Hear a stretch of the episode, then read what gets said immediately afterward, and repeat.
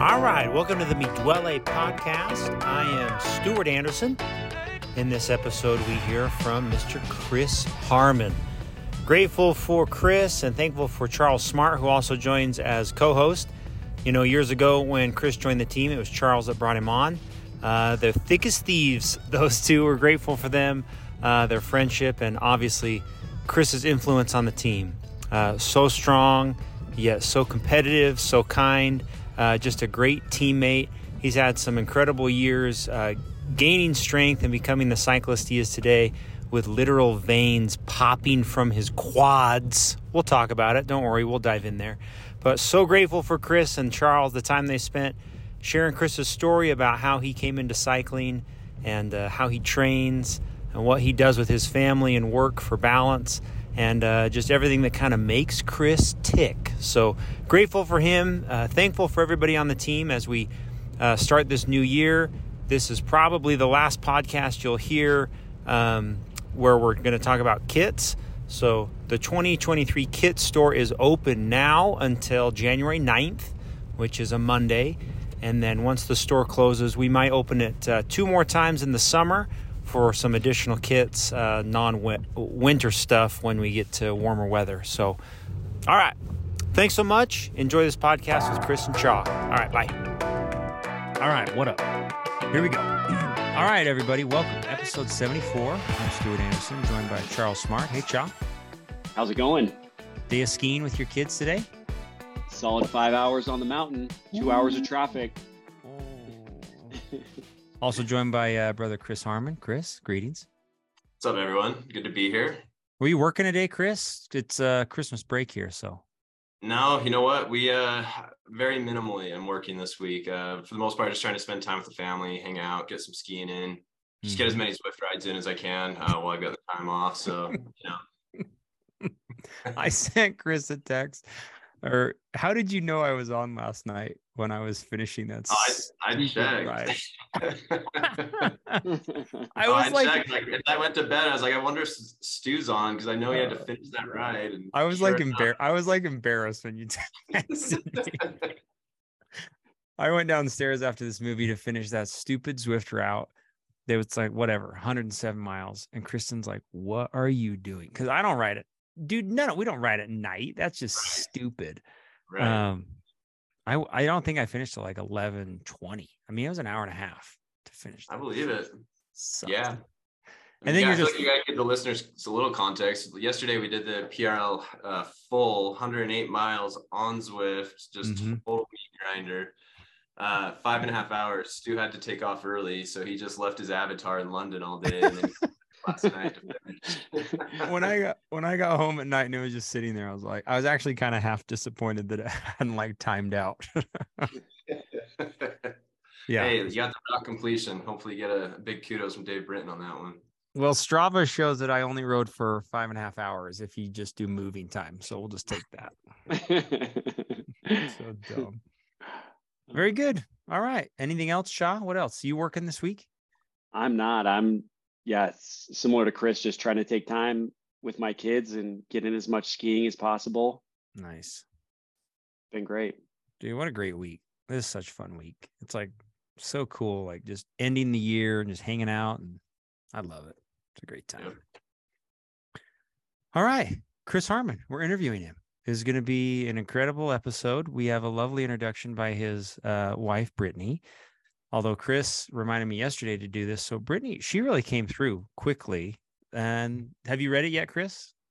You know, just uh, she asked me if it was okay if we told a joke up front. And I said that's fine. Um, oh my gosh, embarrass me, but it is a great joke. It is so good. On his deathbed, Chris asked his best friend to do him a favor. Anything, replies his friend. Just don't let my wife sell my bikes for what I told her I paid for them. I have a feeling Chris will be asking this of you.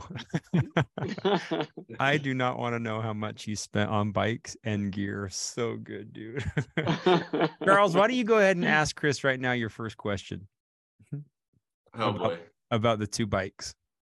Tell us, tell us, Chris, there was a, a famous day when you brought home two new S works in the same day. tell oh tell us about that day. How did it go down?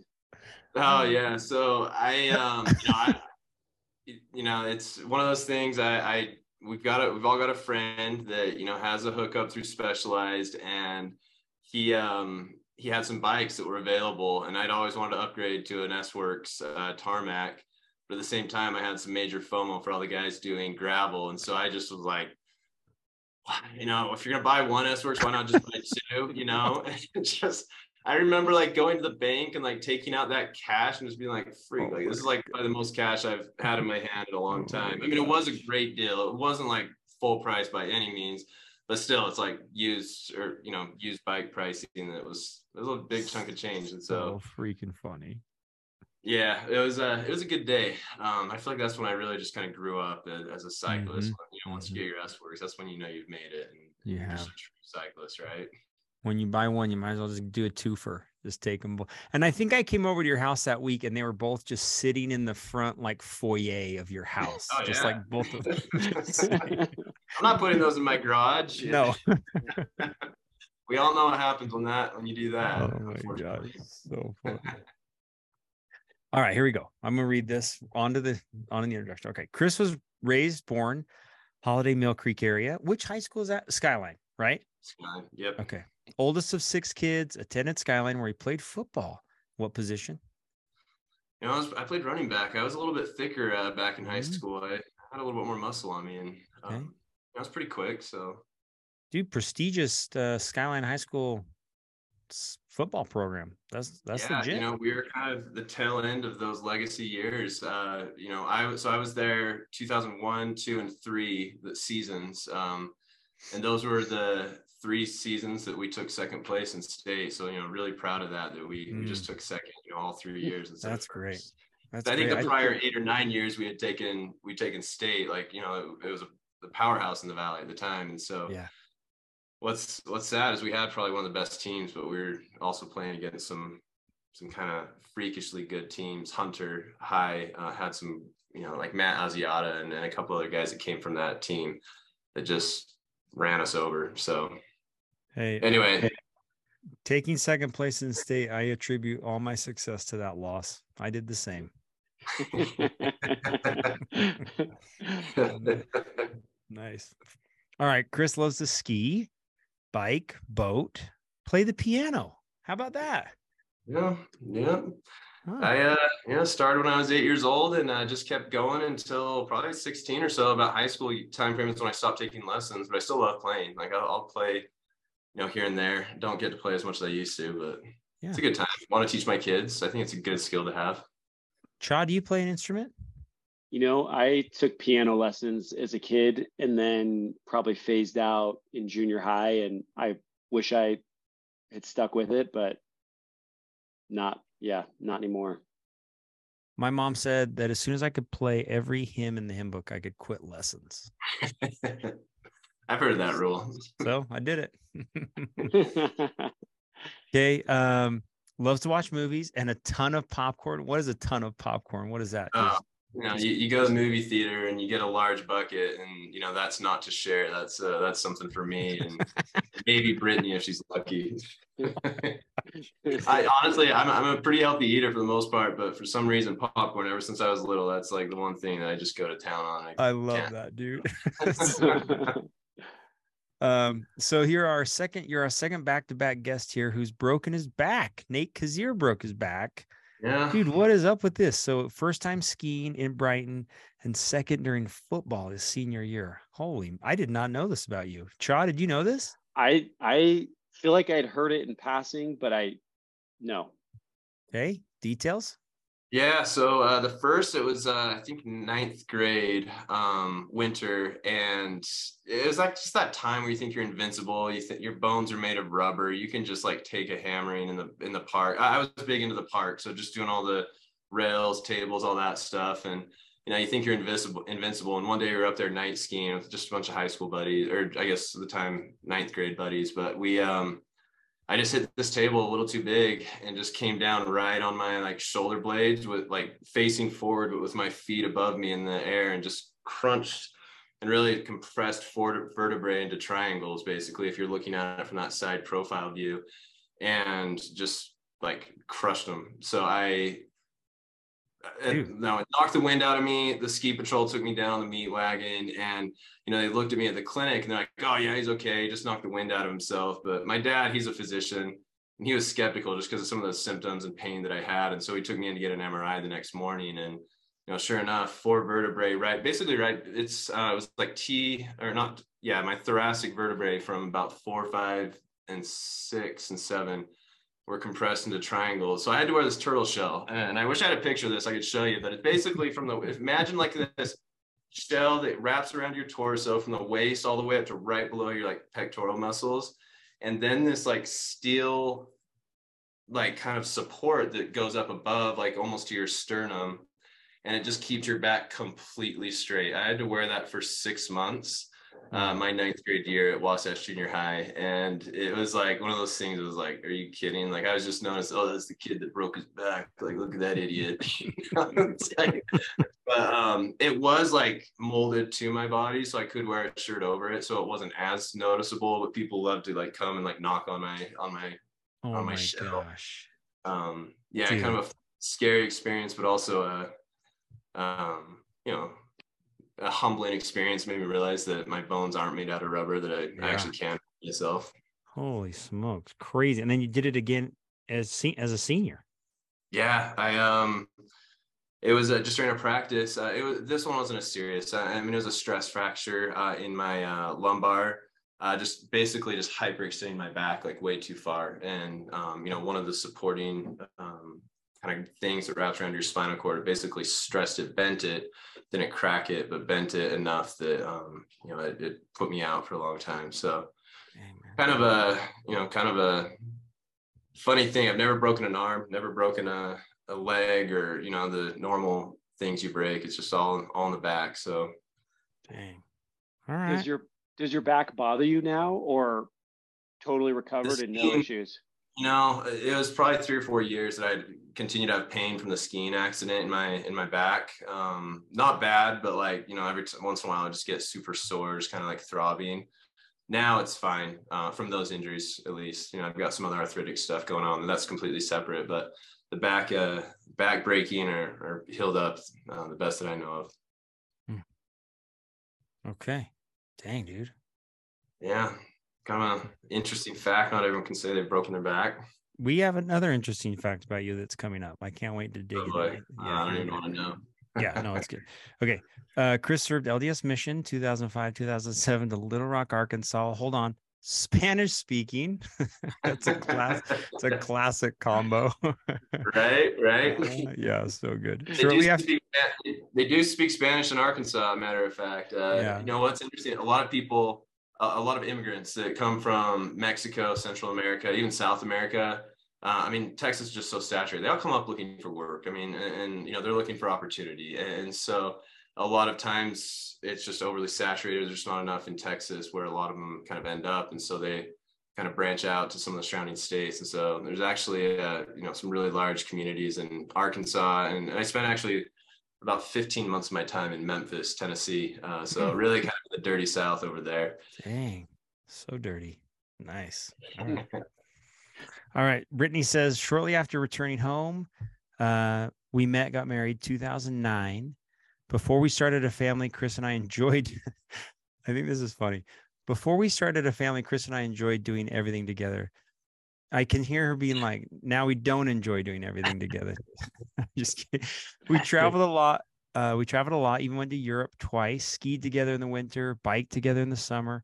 Chris was a very supportive husband, husband, and even helped me train for triathlon. Maybe talk about that for a sec, because you mentioned it down in your down below. Yeah, yeah. She she's being a little humble when she says triathlon. She's uh she's completed Ironmans, half Ironmans. Um, it's always a goal of hers. She did. Uh, she was a really big swimmer in high school. She you know took state in a few different uh, disciplines and um, so she already had that and that's usually like most triathletes uh, biggest weakness right? And she was already a big runner so really the only thing that she didn't have figured out yet was cycling. So when her and i got into cycling and started riding together she built those muscles up. She kind of just felt like hey i gotta gotta give this a go give it, give it a try before we start having kids.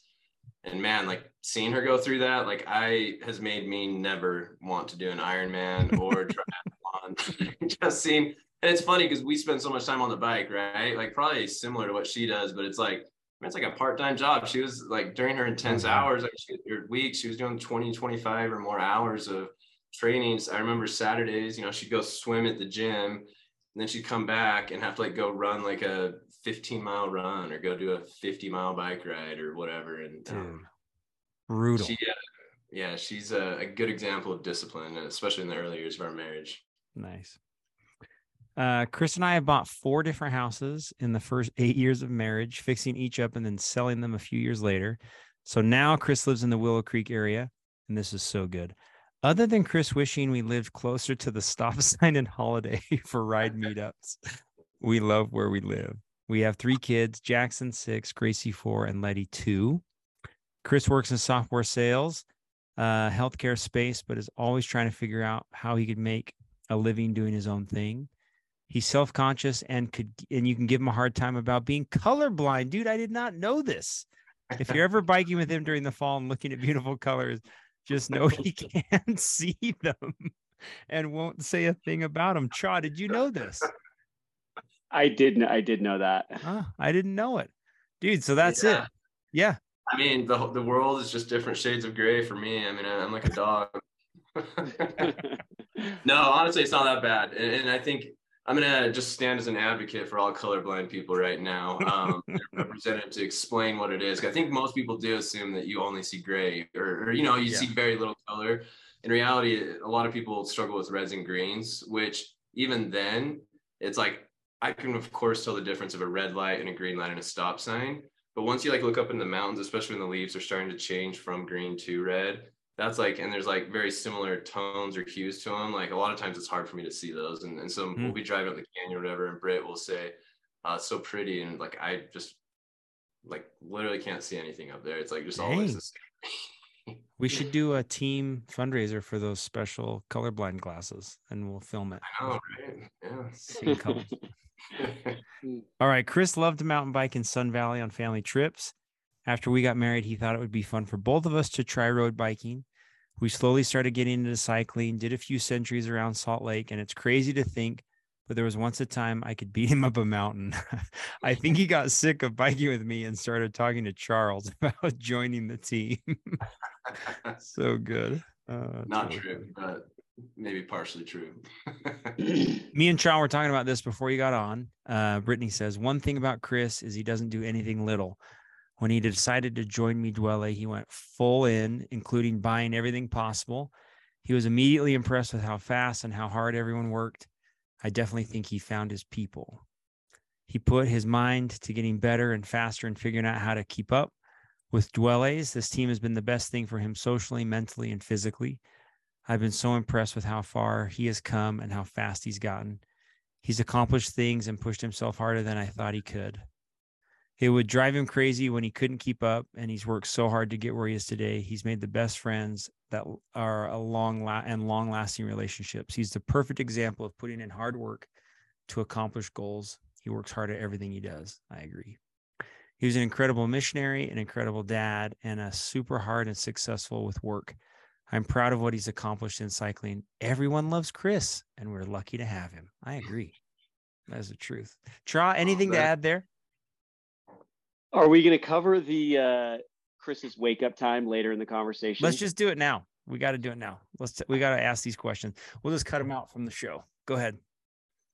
I mean, Chris, t- talk to us a little bit about like I think the normal wake up time to be at the stop sign by like 525 is around you know five o'clock but for you yeah. you you have an extra warm up talk to us about like what time what time do you typically get up and like how do you do that because I know when we're all going to bed and coordinating plans the night before, like we're roughly in bed at the same time. So just talk a little bit about that. Oh man, I you know it's one of those things that I the way I look at it is I could either get up like an extra.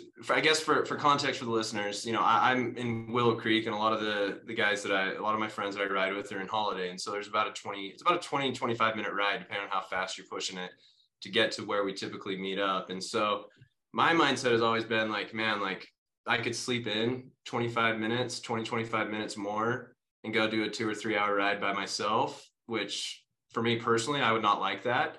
Or, you know, I could just suck it up, get up at like typically my alarm's like 4:40 and it's like jump out of bed my stuff's all laid out i don't waste a second because i try to make sure i get as much sleep as i can hmm. but it's like 4:40 everything's laid out get dressed throw the bottles on the bike make sure the tires have air and and out the door and so for me yeah it's like an extra 20 minutes but it's worth it for me because i uh you know I, i'd much rather ride with my friends than just you know get that extra little bit of sleep so and ride solo so that's really my motivating factor. Um, that and I guess the other thing I'll add is just caffeine after after the ride. I I've got a, a, a, small addiction to making sure you know getting some caffeine in the morning uh, to to get me going because I'm pretty tired some of those days. Dude, what's crazy though is you're talking about a big mountain ride for me in Shaw that's like 42 miles. Yeah, yeah. You're you're like 63 for that day. I mean, it's like yeah. I mean, I'm about I seven or eight miles. I think the stop sign about eight miles uh, from my house, but it's not like a straight flat eight miles. It's like climbing out of Willow Creek up Creek Road or, or one of those roads yeah. that are not an easy climb. Dude, I was I was not expecting that answer. I really wanted you to be like, yeah, I do it because I this is how I get better than all of you. I outmile you every single ride. I've, I've, talked to Lang about that. He's like, I'm jealous. You get like an extra 40, 50 minutes of just like it's true pace like every day. And that, you know, he I mean, yeah, that does help me too. Is that that way one day I can uh, beat you guys up in the mountain? Mm-hmm. That day is now. What what you know, like you probably just did your Strava year in review, and it's like here are your numbers, and like what's the um, average? What's the average wake up time? Like I think mine's like five oh five or something like that. Like what time does that thing tell you? Does it have that in your review? I I think it does. I might be mistaken, but I, I thought it did. I mean, ride times, honestly, it's like anytime we ride north, yeah, my wake up time is probably around 440. And, and, so, I mean, I'm not, I wish I could say I'm going to bed earlier, but like I'm probably going to bed around 1030 on those days. So, I mean, I, I try to get six hours of sleep on those days. Most of the time I'm close. Anything less than that, and I'm just a zombie the rest of the day. So, that's tough. But yeah, I mean, those rides add an extra 15 or 16 miles from the rest of the group. And it's, you know, it's hard some of those days. Nice, dude. Hey, maybe talk um, a bit about what drew you and Brittany, or you personally, to cycling. What brought you into it? You know, I think we both are pretty pretty active people. Just like all growing up, like she came from a family that was super active. Like her when she grew up, when she was a kid, like her parents just I mean, they they were skydivers, ski racers, paragliders, hikers. They did all that wow. stuff. And so she has a lot of memories of just like growing up, spending time at some trailer at one of the regional airports where her parents taught skydiving and, and like just seeing this like super active, almost extreme sports lifestyle. I mean, her parents were on the US Paraski team. So th- this was an event where you jump out of a plane with your parachute and you try to land on a target on a sloped ski hill. And, and so, for those unfamiliar, landing on a flat surface is much easier to hit a target. Slope surface, just the angles and everything makes it much more hard. And so, literally trying to land on a target. That's the first part of this event. The second part is, you know, either a uh, GS or slalom race afterward. And they were on the U.S. ski team uh, doing that all growing up too. So I mean, I think she just always had this mentality she probably was a little bit more active than I was. I mean, I had my football, basketball, skiing, wakeboarding. I did all that stuff growing up and was really into that. But I think cycling for us when we got married was just kind of like it's a new thing that we could both do together. It lets us spend a lot of time together. We liked it. Um, helped keep us healthy. Uh, so it's just one of those things that we tried and it kind of stuck. We just loved it and just kept going. Nice. And then I know that Brit still rides now. We've seen you guys riding, but you personally, um, maybe talk about that for just one second. Um, you've listed a few things about what you love about it, but anything that drew you to Mi Duele when when Charles invited you out the first couple times? Uh, you know, I, I I think with cycling, we were kind of getting the stage where you know we were starting a family. We couldn't ride at the same time together because uh, one of us had to stay home with our kids. I, I knew Charles had found Mi Duele and, and really loved it. Charles and I had ridden a lot together. I think we did LOTOJA like three years, like I think it was like 2015, 16, and 17. and you know so we'd ridden a lot together but as you know we started our families it kind of had those limitations on on being able to ride with brittany and so he found i think Mi Duele a year before i did and it wasn't until i think late 2018 that hmm. um you know he invited me out i did a couple rides loved it and like Britt said, just like decided, all right, I'm buying all the kits. I'm I'm going in. We're gonna give this a try, and you know, it's stuck. I met some of the greatest friends, and it wasn't always like that. It's not like I just immediately became friends, but you know, I, I, it's something I want to really commit to and, and, give a try, give it a try for a year or so. And, um, you know, the rest is kind of history. I loved it and kept going. Draw, you mentioned before Chris got on um, how he is just we, we were talking about being all in, but you you had talked about a little bit about um, when we were sharing Brittany's uh, introduction back and forth. Maybe you could talk to the team about how you and Chris connect. I mean, why you invited him on the squad. Do, what do you remember about that? How that happened? What do I remember? Yeah, how do you remember Chris joining the team? Like how it all started? Yeah, I mean, I, Chris. So Chris I have a funny memory. Like the first time I remember connecting on the bike is like I think I was riding back from emigration, and somehow like Chris and Brittany, we were like going the same way, or we passed, and we started riding together a little bit. And I had relatively recently moved back to Utah from Boston. And so we just kind of like quickly bonded over the fact that like we both were road biking. I didn't know a lot of people in my like social circle at the time that that road biked. And then I don't think we did LOTOJA together. I think we both did it that year, but like I don't think we really wrote it together. But then the next year, we kind of were like, hey, are you going to do it? Like, let's sign up together. And so then it just sort of morphed into this thing of like, hey, we we ride bikes together, and that's like a really fun outlet for the two of us. I think I connected with the Mi team at the tail end of the 2017 season in the fall. And that was really just like Jake was like, hey, come ride Big Cottonwood. And it was the classic like Dave Sharp and Paul and like, you know, all these people just hammering. And I'm like, wow, these guys go really hard up this canyon. And so because of that, I think I got into the Zwift program for that winter. And so when the spring came, it was kind of natural that Harmon and I would be riding together. I remember being like, "Hey, we're riding out south. Like, why don't you jump on this uh, this uh, you know group ride I, I do have like one funny distinct memory which is like i think we were like meeting chris on wasatch and you didn't know him really at the time i don't think stu yeah. and there's this group like hammering out and i'm kind of like the new guy too so i'm like hey I need to wait for my friend, but like the team was like, well, he's late. Like we're not like we're not stopping here.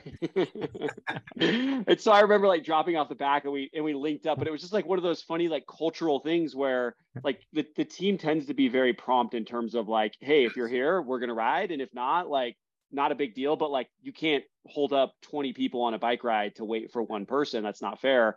Yeah. Um, and so I kind of have like this funny memory of just getting caught in between this dynamic of like, I've got my friend coming and not really knowing the team that well. And it, I think it all ended up working out great. Like we, we ended up catching back up or got rained out or something. I, I can't remember what the day was, but that's yeah. funny you bring that up. I, I remember that that morning. I, I remember sending you a text. I'm going up Creek Road. I'm like, hey, I'm just running a couple minutes late, just thinking it wasn't a big deal and then getting to the top and seeing no one was there, I was like, oh my gosh. And that was like the first time and last time I think I was late to a meetup or to a ride. I realized there is no waiting. Like you're not there a couple minutes early, you're late and you're gonna be left. So that's a uh, funny experience. I remember asking Charles, I'm like, well, does he have an S Works? And he was like, no. I'm like, we're leaving. We got to leave.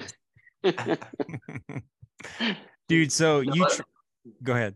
Well, I was gonna say I, I, remember my first time riding with you too, Stu. Um, we had just ridden Emmy. I think Charles. Well, it was probably the second time, but we had just ridden Emmy. It was another one of those things. Charles invited me out, and then on the way back from Emmy, like a lot of the group started kept going on Wasatch, heading south past where you normally turn, and we're kind of by the gravel pit on Wasatch, and I'm just thinking like, oh, these guys are probably just gonna turn around at the you know at the mouth of Big Cottonwood or something, head back through Holladay. And I remember you said, "Wait, where's Chris Harmon? Where's Chris? Where's that? You know, where's that new guy?" And I'm like, "Right here," just kind of like embarrassed or like, "Yeah, it's me." And like you came back to me and like we chatted for a second. I remember that. I was like, I just remember thinking like, "Wow, like you know, he he took a moment to like actually acknowledge and like welcome me to the team, and that meant a lot to me." Um, especially being the new guy, because it's like intimidating when you when you yeah, meet up with this big group and you don't know them and they're all faster than you, and the fact that you took that time meant a lot to me. And well, then I remember you followed with like, oh yeah, I'm, I'm just going up Big Cottonwood Canyon now. And I thought you were joking. you really did. And I was like, oh my gosh, like I'm so tired. Idiot. this guy. Who is this guy? well, I'm you didn't have a green helmet on. So without I knew we could ha- we could yeah. talk and you'd be good if you didn't have a green helmet and ankle socks. So oh, hey, maybe you've got some really good stuff here, Chris. Can we talk for a second about how you manage lifestyle, training, riding? Um, I mean, with how incredible of a cyclist you are, it really is awesome to watch, especially with what Charles has already said. Like your early morning extra time. Maybe talk about some of the stuff you've put here about how you manage it all. Yeah, for sure. I mean, I think with cycling, um, especially at first, I, I think it's easy to get like consumed by it and like taking it take it too serious. And, and my my whole approach is like I want to take it serious. I want to get better. I want to be better, but I also don't want to take it too seriously where it's not fun anymore. And so you know, the I always like to joke, but at the end of the day, you know, we're just a bunch of dads and moms that wear spandex that ride their bikes for fun in the mornings or the weekends. And so, of course, you know, we like to push each other. We like to to get better, but the end of the day, that's all it is. You know, it's not like we're any of us, maybe except for one or two, uh, you know, are, are really going to go anywhere in their cycling career. And so, you know, I, I try to remember that. Um, like I said, you know, I, I, love being able to push myself to get better, um, and and you know, hopefully be able to do this for a long time. Um, I think as far as like you know helping me push myself I, I, think stu cha and a couple others we you know we shared some of our goals uh, that we had for the upcoming season, uh, and that helped. I helped me kind of hold me accountable, but also help me follow through with some of those things. Like you know, I remember one of my goals was to set a PR on Big Cottonwood Canyon, and that was something that I hadn't made an attempt for in a long time. And, and, frankly, it's like it's not one that I love making an attempt on. It's just such a long canyon, um, just an hour of just like burying yourself to, to try to get that PR. And so I remember there was just one day I just went out. I was like, Ugh, like you know, I've got the time. I, am going to do it. No one else is riding. It's a good time to try. And um, you know, I probably wouldn't have done that if I if I hadn't shared those goals. And so you know, I think helping share what we want to achieve, what I want to achieve with others, has kind of helped me uh, push myself or progress. Um, you know, I don't do a ton of racing. Like I do Lotoja, Crusher, Rodeo. Um, you know, for 2023, I'm probably considering all of those. I might do point to point. The Dirty Dino looks like a lot of fun, but like I don't I don't have like this this huge goal of like I'm gonna take first in Lotoja. Like I, you know, I'd love to, but really my goals are more around I want to finish with the lead group, uh, mainly because you know so much can happen in 200 over 200 miles, right? And if I can just you know play my tactics and strategy right, where I can finish and have a chance at that sprint, I mean that's to be leave me, um, you know, feeling really happy about the result. Um, I'm not a sprinter. You know, I don't have Todd Raker's legs. Um, I, am not to be able to throw down 1500 watts for 300 yards to get that first or, or that podium. And so um, I'm realistic, I guess, um, but I still like to be competitive and like to to make an attempt for it. So uh, that's kind of my mentality and, and going into races. Um, for training, you know, I, I think Zwift has kind of been a game changer for me. It's like one of those love hate things. Like I hate Zwift. Like you know, there's so many mornings you're just like, I do not want to get on Zwift. but at the same time, it's like you love it because like I know I'm getting better. I know I'm getting faster. Um, and really for me, I think that's been a game changer for me uh, in the off season. Like I remember, I think the first year I took it seriously was like 2020 when I tried to join the Zwift rides, and the you know the amount of up leveling I got from that experience of going into the the next season in the summer or in the springtime was was drastic. And like I just remember burying myself. There were some mornings where it's like I was like hurting so bad, like, like you're almost in tears. You're pushing yourself so hard, right? And, and you know that sounds terrible, and it is. But like you know to see like the progress and see yourself getting stronger uh, from that is is worth it too. So yeah. Um, yeah, those are, those are some thoughts. I mean, I, I, try to do during the off season, I try to lift um, about four days a week, try to mix things up, not be so serious into cycling um, and Zwift. So nice. a lot of those things can help me uh, with my strategy around cycling. Very cool. Maybe um, Charles, you you can come in here. You guys have shared Lotoja the last two years together. Maybe talk about that experience with Chris. Yeah, I mean, the last two years have been they've been incredible. Like I think it was two years ago that we signed up for the Masters 35 A's together. Yeah. Neither of us had ever raced in that category. I think I, I, think we both felt like there was a level of like intensity that I don't think we'd experienced in LoToJa or a level of competition that we'd experienced there. And so my personal fear was just getting dropped over salt or strawberry or, you know, whichever climb it was. And I think both Chris and I, um, there's this really cool picture of the two of us going up and over salt together. And it's like, I think where we both kind of landed was like, hey, let's just try to set a really hard pace.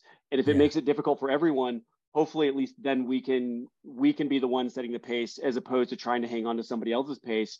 And I feel like it really in the last two years, like that strategy, um, I don't think we ever like really talked about it, but I think just knowing how we both ride, knowing, you know, the level of, you know, suffering that we're both going through, I think we've both just kind of been right there together and it's it's actually worked incredibly year this well this this year was fun though. We got over the crest of salt river and we just started hammering it was like chris and myself and jason lang was there and a few others and and we thought that we had a real gap to break away with the group and unfortunately that didn't didn't turn out but uh it, it was it was a fun moment of the race Oh man, I remember Chaw took the hardest pull at the top, like right as you're kind of cresting and coming up to the summit, and I'm just hanging on for dear life at the very end.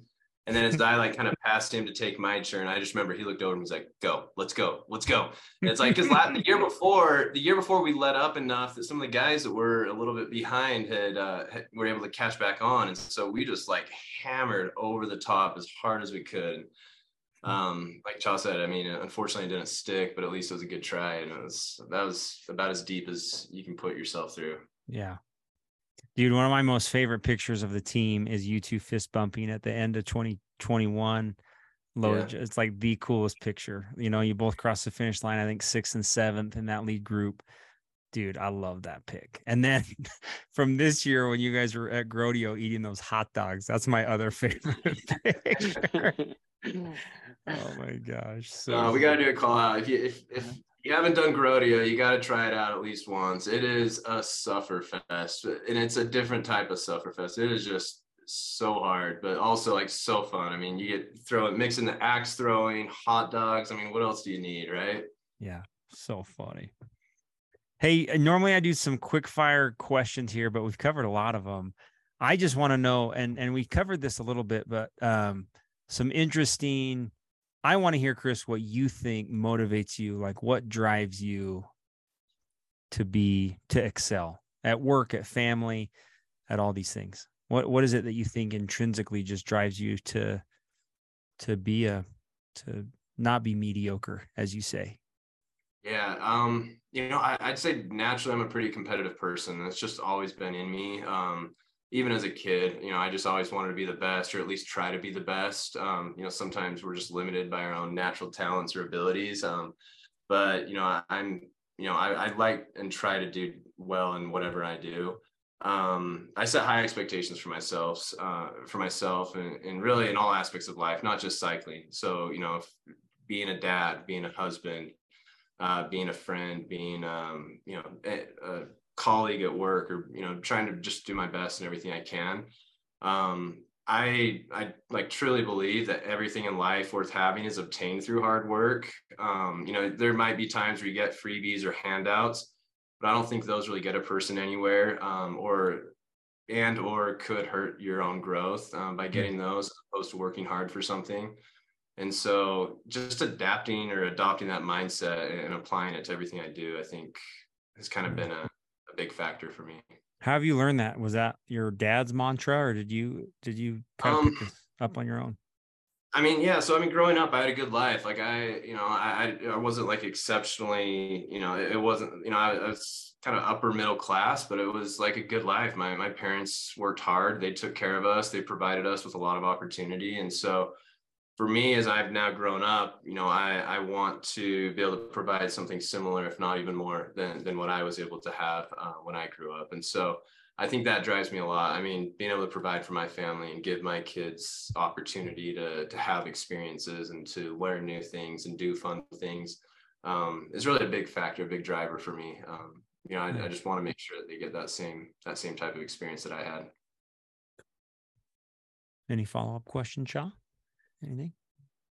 No, I, I, this is I think it's kind of along those lines, but a little different. It's just talk a little bit about in the notes. I see you you talk about adversity and like how you deal with adversity both on the bike and and off the bike, and I I'd love to hear you talk about that a little bit more, Chris.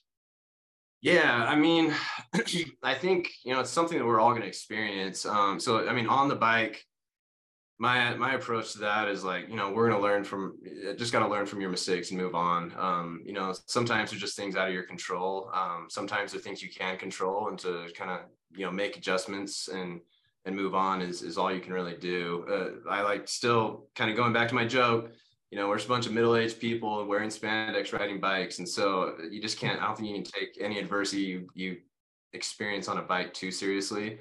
Um, you know, I think in life, you know, my mission was something that really prepared me for, uh, I, I, served a, a, mission for my church, the Church of Jesus Christ of Latter-day Saints. And, you know, like you said, I was in Arkansas, Tennessee, serving Spanish speaking people. And that's all the only people I worked with. And, uh, you know, a lot of times you're getting rejection, you're getting doors slammed in your face, you're getting people say they'll meet you and then they actually aren't home when they will meet you. And it's just constantly, you know, getting, you know, turned down or, or you know, facing that type of adversity. Um, but what's funny is like that's a two year period. And, and when you look back, um, you know, there's usually a very small period of time that are you would consider the highlights or the things that you just remember and, and share and talk about afterwards uh, where you know 90 95% of the time we're dealing with different challenges um, and you know wondering why you're out there you're a 19 to 21 year old kid um, you know going through all these challenges It's like you, you know a lot of times you have no business dealing with but you know for those 5 to 10% of the time where you're able to touch someone or introduce a life-changing opportunity for them and, and where they actually see that through and, and they make those changes in their lives i mean that makes it all worth it and, and so i kind of view the same same thing with life it's like a lot of times in life, we're going to be going through hard things, through challenges, through setbacks, um, obstacles. And that's okay. I mean, that's just part of our growing experience. And it's really kind of those those few moments in time where you actually are able to to kind of see the rewards or that see the uh, the fruits from all those challenges that make it worth it. Um, you know, I, I, I think we've all learned the hard way. Um, you know, multiple times that people go through a lot of hard things uh, that they never really share or open up about. You know, I've had some experiences, you know, with my own close friends, and, and I think I don't think they open up or share their their challenges with us because they don't want to. I think you know a lot of times because they're afraid, maybe they're embarrassed, they're discouraged, or they're just too shy to to share those things. Um, but you know, it was actually Charles. You and I were talking about this once on a, a bike ride. We I think you and I were riding up Big Cottonwood Canyon, and you told me we were talking about this very thing and I remember there was a quote by President Eyring that you shared with me that, that really kind of stood out and something I've always remembered. It's always been on the top of my head. And uh, President Eyring, uh, Henry B. Eyring, he's uh, one of the leaders in the Church of Jesus Christ. Uh, he says, when you meet someone, uh, treat them as if they were in serious trouble, and you'll be right more than half the time. Mm-hmm. And so I've kind of adopted that approach where you know, a lot of times we like to put off that image that, you know, things are all fine and dandy, things are going great and, and life's great and we've got it all put together. But I think in reality, a lot of the times, like even our close friends, you know, even though they put off that that type of, you know, that that that um, that vibe, uh, a lot of times they're going through things that that maybe they they haven't opened up or shared about. And so, you know, my advice or thoughts on that is if you ever have an inkling that something might be off with a friend, you know, it's better to just be safe than sorry. Uh, check in on them, you know, rather than just assuming everything's okay. Reach out, and, and you know, I, I, remember doing that to another friend a couple, you know, it was probably a couple months ago, and I just sent him a text, and it's like, hey, I have no idea, like, if this is true, or if anything's going on, but just want to let you know I love you, and I'm there to support you if you need to talk, and you know, it turns out they were going through stuff, and um, you know, he was super grateful and and kind of thanked me uh, for reaching out. And I think kind of adapting that mind or adopting that mindset, I think, goes a long way, um, especially in this day and age where everyone's going through stuff, right? Yeah, absolutely. Nice, dude. Great insight. Really good, Chris. I love that. Um, let's see. I want to near. I mean, if we're good to move on here, um, I want to know how you got veins in your quads. You didn't used to have veins in your quads. I want to know how you developed into the cycle. Ah. How did you develop into the cyclist now that now has veins in his quad? Tell kind of. I'm being serious though. How did it? Ha- I mean, just maybe tell that story about how you. you know, it's one of the, it's one of those things. You, you start having kids, and you know your veins start opening up. You just get it's, you know, varicose veins for guys, dude. I don't know what else to tell oh you. I mean, it's just.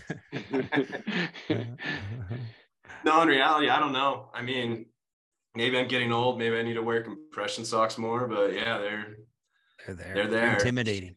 It's it's that low body percentage fat. That's my theory. Yeah. Harmon just he got on the cycling diet and he just just there's no fat left, so the veins had to come through.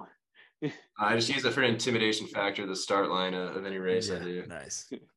is there anything that you is there anything you can kind of pinpoint though that has developed you as a super strong uh, I mean, in the last three or four years, I- incredible gains. Anything that you can uh, pinpoint?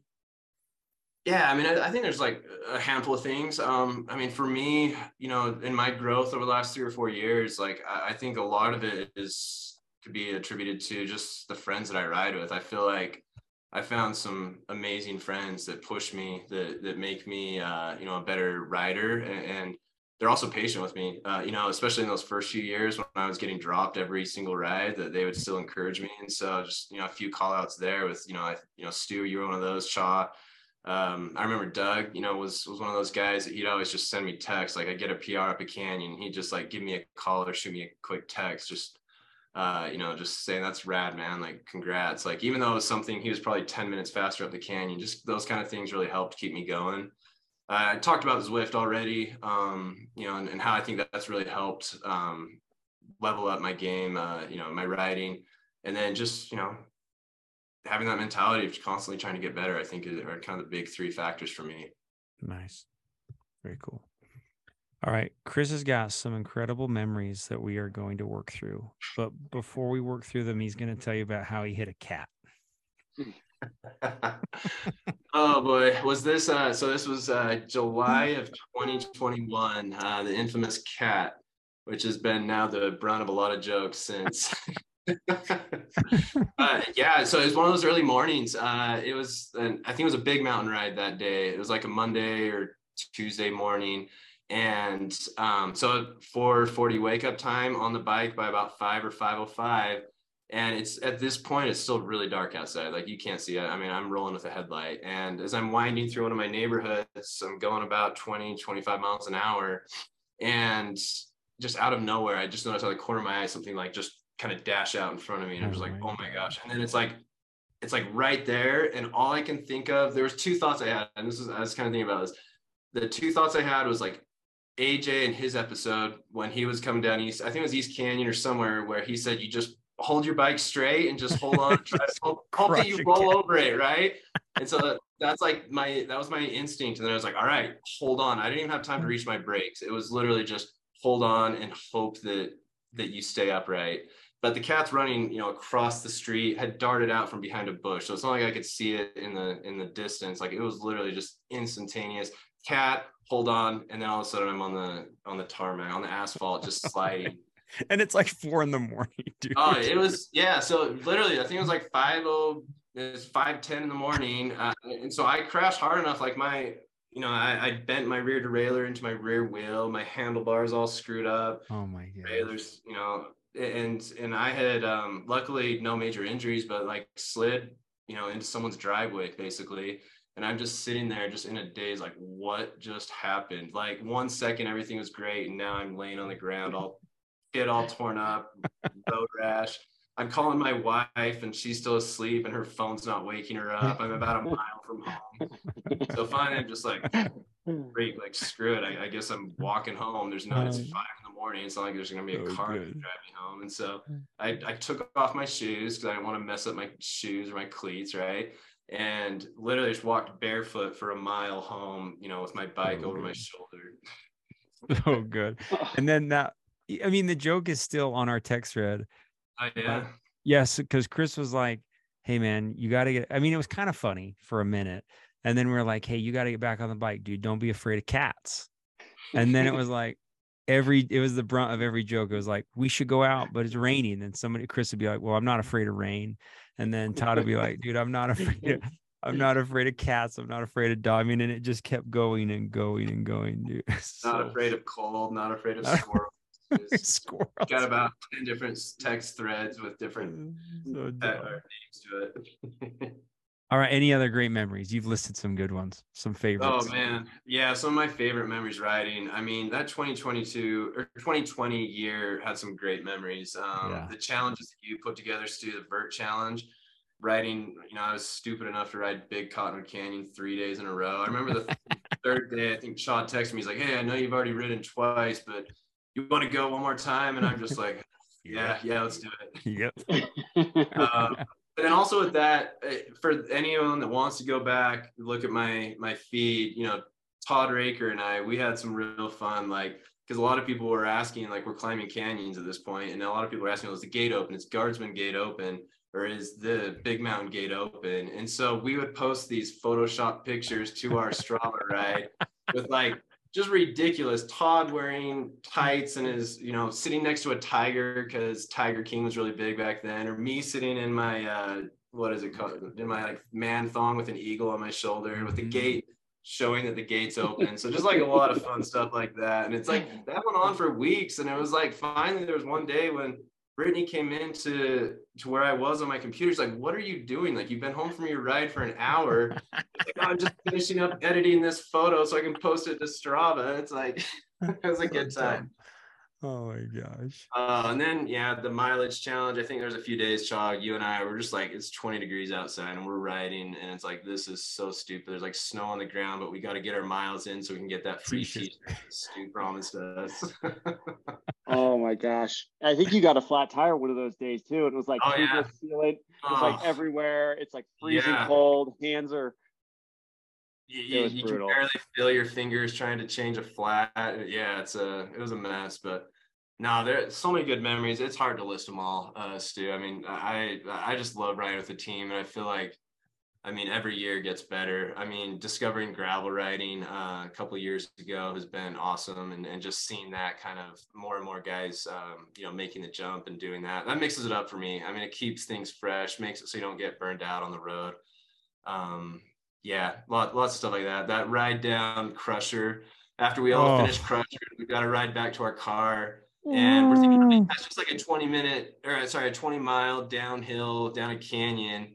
And for those unfamiliar, the top of Crusher, I mean, you're like, I don't know how many what your elevation is, but I mean, you're high. I mean, it's like, you know, middle of summer and it's like 50 degrees. But by the time you get down to your car, it's like 105 degrees and just like I mean, I think we called it like the highway to hell. Like it was so freaking hot. We're all hmm. just sweating, dying, wanted to be done, especially right after finishing the race. The last thing we want to do. That was awful. So, but very, yeah, but very enjoyable. Lots of good memories. Nice. Try any memories you want to review? Want to talk about? I, I mean, I think we got to talk about the one up Lambs Canyon briefly. Was that oh, yeah. on, was that yeah. on the audio? I mean, there was no. this morning, I think it was like Stu, Chris, and I. I don't know if anyone else was there. We're riding up Lambs Canyon, and this moose pops out on the road, and it's kind of like not getting out of the way. And so we continue our way up, and it's kind of like jumping in and out of the trail. And it did we get to the top and then come back down and run yes. into the moose again yes. on the way down? And like I was legitimately scared. Like I think you two were up ahead, and I was kind of like off in the back, like thinking like, well, if if this moose goes after one of them, at least I'll be like a little bit removed from the situation. Thanks, John. Um, but I mean, there, there, there's so many, but that that's one that stands out for me. nice. Yeah, man, that was terrifying. Those those that moose are not. We do not want to tangle with those beasts up there. I'm, and you're like clomping around in stupid cleats as if you could run fast if it actually made a move on us. Not going to happen. No.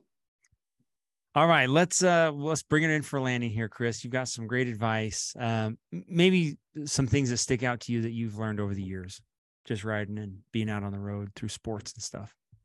Oh yeah, I mean, there's so many things. Um, you know, I, I'd say if your goal is to get faster in cycling, um, and, and, you're in it to to try to improve and, and be a better cyclist, I think it's just you got always got to remember it, it's a long and hard road. There's no shortcuts. There's no easy path to to get there. You can't.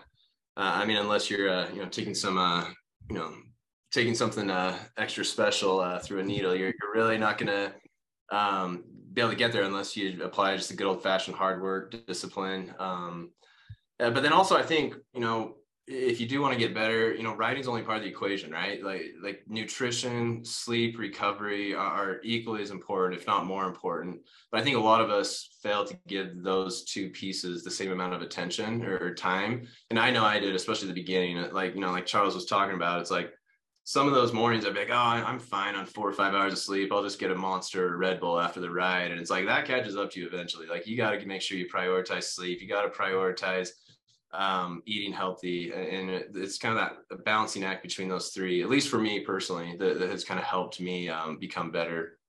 Um, I think the other thing with cycling um, that, that I've learned over the years is, you know, friendships gained, um, you know, through this sport, they make all the difference. Like, I mean, there, there may be some people out there that prefer to ride solo or kind of do their own thing, but for me personally, like I know that I wouldn't be nearly as dedicated or, or excited about uh, getting out on my bike.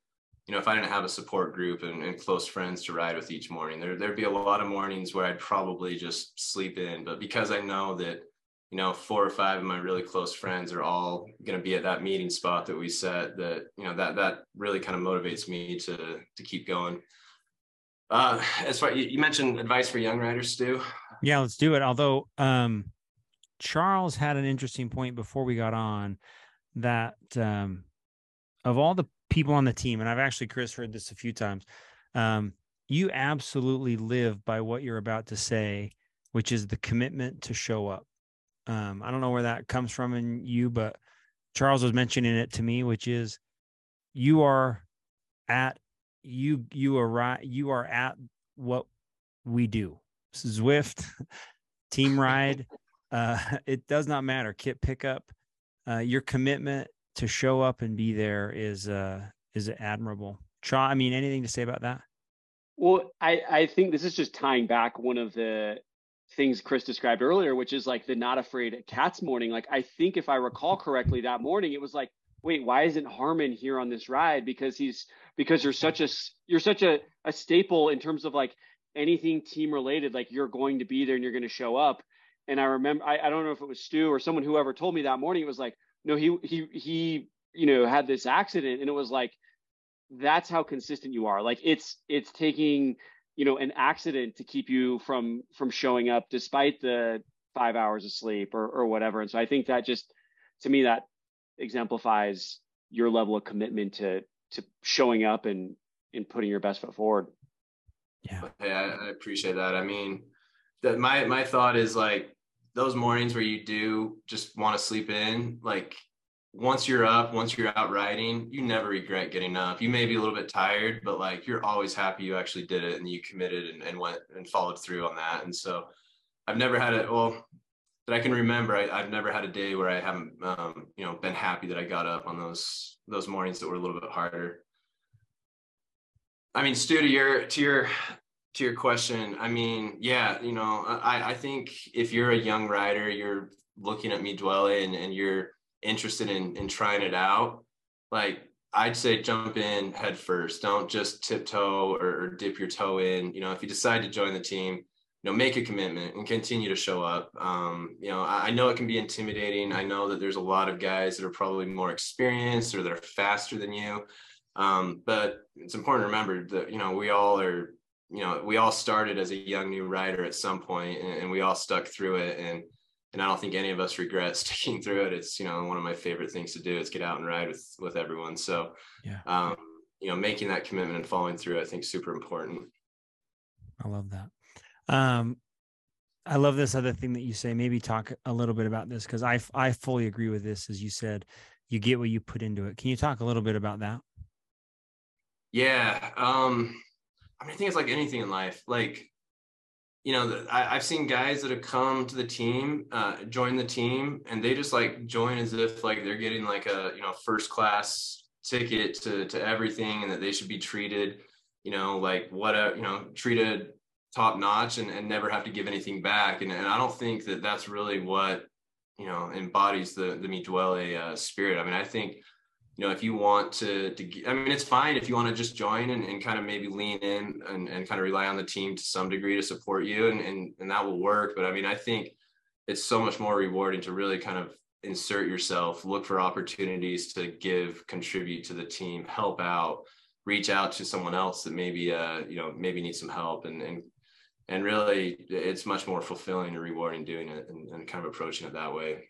Yeah yeah when we shared goals last year it was one thing real inspiring from chris he one of his goals was to bring someone into the team i'd never even thought of that as like a goal before uh, to be on the lookout for for um, you know someone that we could bring in and and help the team grow that was a really cool thing to see so it's it's it's um part of your mindset so i love that it's easier said than done. I, I think I know. cyclists are cyclists are a different breed. I mean, the average person doesn't enjoy getting up at five in the morning and going riding bikes for two hours, right? I mean, it, it's hard. Like it has to be that certain type of person that, that just loves to to work hard, to suffer, to to to kind of go through that experience. But you know, every once in a while, I think there's gonna be guys that are gonna reach out, and if someone is interested or wants to to join you know i think it's important to do that and i think it's also important to find like the people within the team we're a big group right we're a big team and you're not always going to fit in you know in certain you know kind of smaller groups within the team and that's fine it's like i think everyone needs to find their own people within the team uh, kind of like what brittany said like just find your people um, and, and, to do that i think you got to be vulnerable you got to reach out to other guys that maybe have similar interests writing abilities or, or kind of the same schedule that you're on um, and, and, you may have to invite yourself if you have to. Uh, like I remember there was one. It was the first year. I remember texting Jake, and I was like, "Hey, like I haven't seen any like team rides on Saturday. Like, is there anything going on?" And and I know that it was like one of those things where he's like, "Oh gosh, Chris just texted me. Like, what am I gonna do?" Because I, I so I'm gonna be because he he's riding tomorrow, and I'm gonna see it on Strava, and he's probably yep. like, oh, yeah, yeah, we're doing this big, and it was like this hundred mile loop through PC, and I'm this new guy. this new guy It's going to be dragging the whole time. Oh um, I, would like to think I held my own. I, I, probably wasn't the slowest, but you know, I, I, was kind of at the back of the group uh, on some of those climbs. But um, sometimes I think you just got to do that and, and, find your place on the team. Um, and, and, if you do, like it's you know as rewarding as anything. Um, and so I'm, I'm super glad I did. And hopefully Jake's not too pissed at me for uh, for doing Dude, that. the thing is, it's such good advice because the thing is, my natural reaction is, uh, I, I don't want to invite them. I don't want to, you know, but always, yeah. but choosing, I've tried so hard to, to choose what I would want someone else to treat me like. If I wanted to be part of a group, if I wanted to go on a Saturday ride and I was like, hey, are you guys doing a ride? What's going on? Like, of course you want to be included. And is it a burden on the other people? Maybe.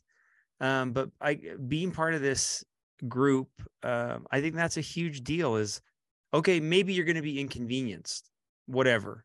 Are you really though? Like you're not. I mean, come on, you're not. I mean, you can put your headphones in on Marzac and ride for 45 minutes really hard if that is what makes you happy. But in the end, I think it always turns out. Um, at least this is my opinion, dude. Being inclusive, being kind, and treating you know a new rider whatever in the way that you you would want to be included that's always a win. That always totally. turns out that it, and I would and I would be willing to say it's always a lose when you think that you're too hot to include somebody on a whatever. If you're like, oh, he can't hang with us, don't invite him. like, dude, shut up. That's my opinion. That's my opinion. If you think about it, like use that mm-hmm. Marzac example, Stu. I mean, worst case, you have to wait three exactly. to five minutes at the top, right? It's like you need that three to five minutes a lot of times just to catch your breath anyway. It's not a big deal. It's not. And if you're really hard pressed, just go. You can just go down Big Cottonwood. It's not. But but I feel like I feel like from those because I remember being the exact. I mean, I, I felt like I've been in that exact same situation where you're like, who's going on a ride? Like, who do I text? How do I get into this? Like, I feel like.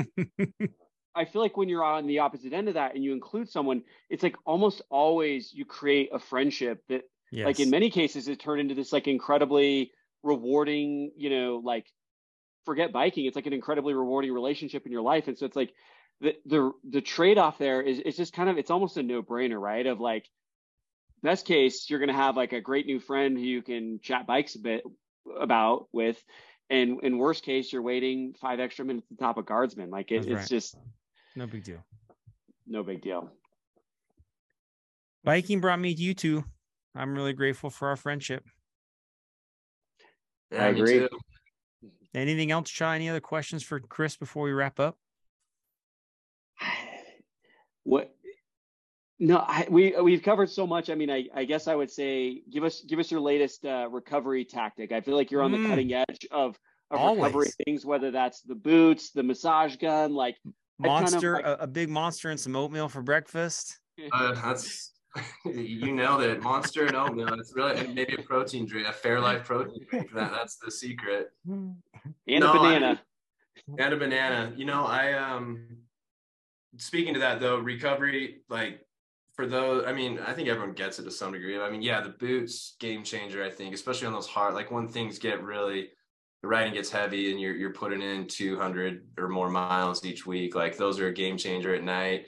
Uh, I love the pictures that you know Cha or Stu, you and I will we'll all send each other just sitting in our boots with Netflix going or something. uh, massage gun, yeah. I mean, nothing special. Sleep. Make sure you get enough sleep, which the, that's where I struggle the most. Don't get a whoop. That's what I'm going to say. Mm. Don't get a whoop. Yep. It's just gonna you're you're you think you get six hours, and it's gonna be like, no, you actually get five hours, mm-hmm. and then it's gonna be like you need ten hours every night, and you're gonna be like, well, that's not possible. So, and then it suggests a bedtime of seven fifty four p.m. I, I couldn't go to bed at that time even if I wanted to. That's so funny. All right, Chris, super grateful for you. I never thought like as an older grown adult that I would gain two awesome friends like you guys, but I really have and I'm super thankful for all the time we get to spend together. So, thanks. Hey, I appreciate that, Stu. Yeah, it's um it's honestly like like Brittany said at the beginning, it's like one of those things that's really kind of uh, you know, changed my life for the better and something I'll forever be grateful for. I mean, just so many good people on this team. And, and every time someone new joins and I get to know them, I'm just like, I, am grateful I got to know that person. And hope they keep coming back. I mean, it's a great sport, great community, great team. Uh, really grateful to be a part of it. Thanks, man. Shaw, I'm, I'm I'm also grateful to be a part of this team and and for the relationships that have enriched my life. I I'm you know, I love the two of you guys. I, I love this team and this group of humans. It's a it's a fantastic part of my life. All right, boys. Thanks. Okay. Have a good I, one. I gotta go get in my recovery boots before we ride. All right. See you. See ya. Bye. See ya.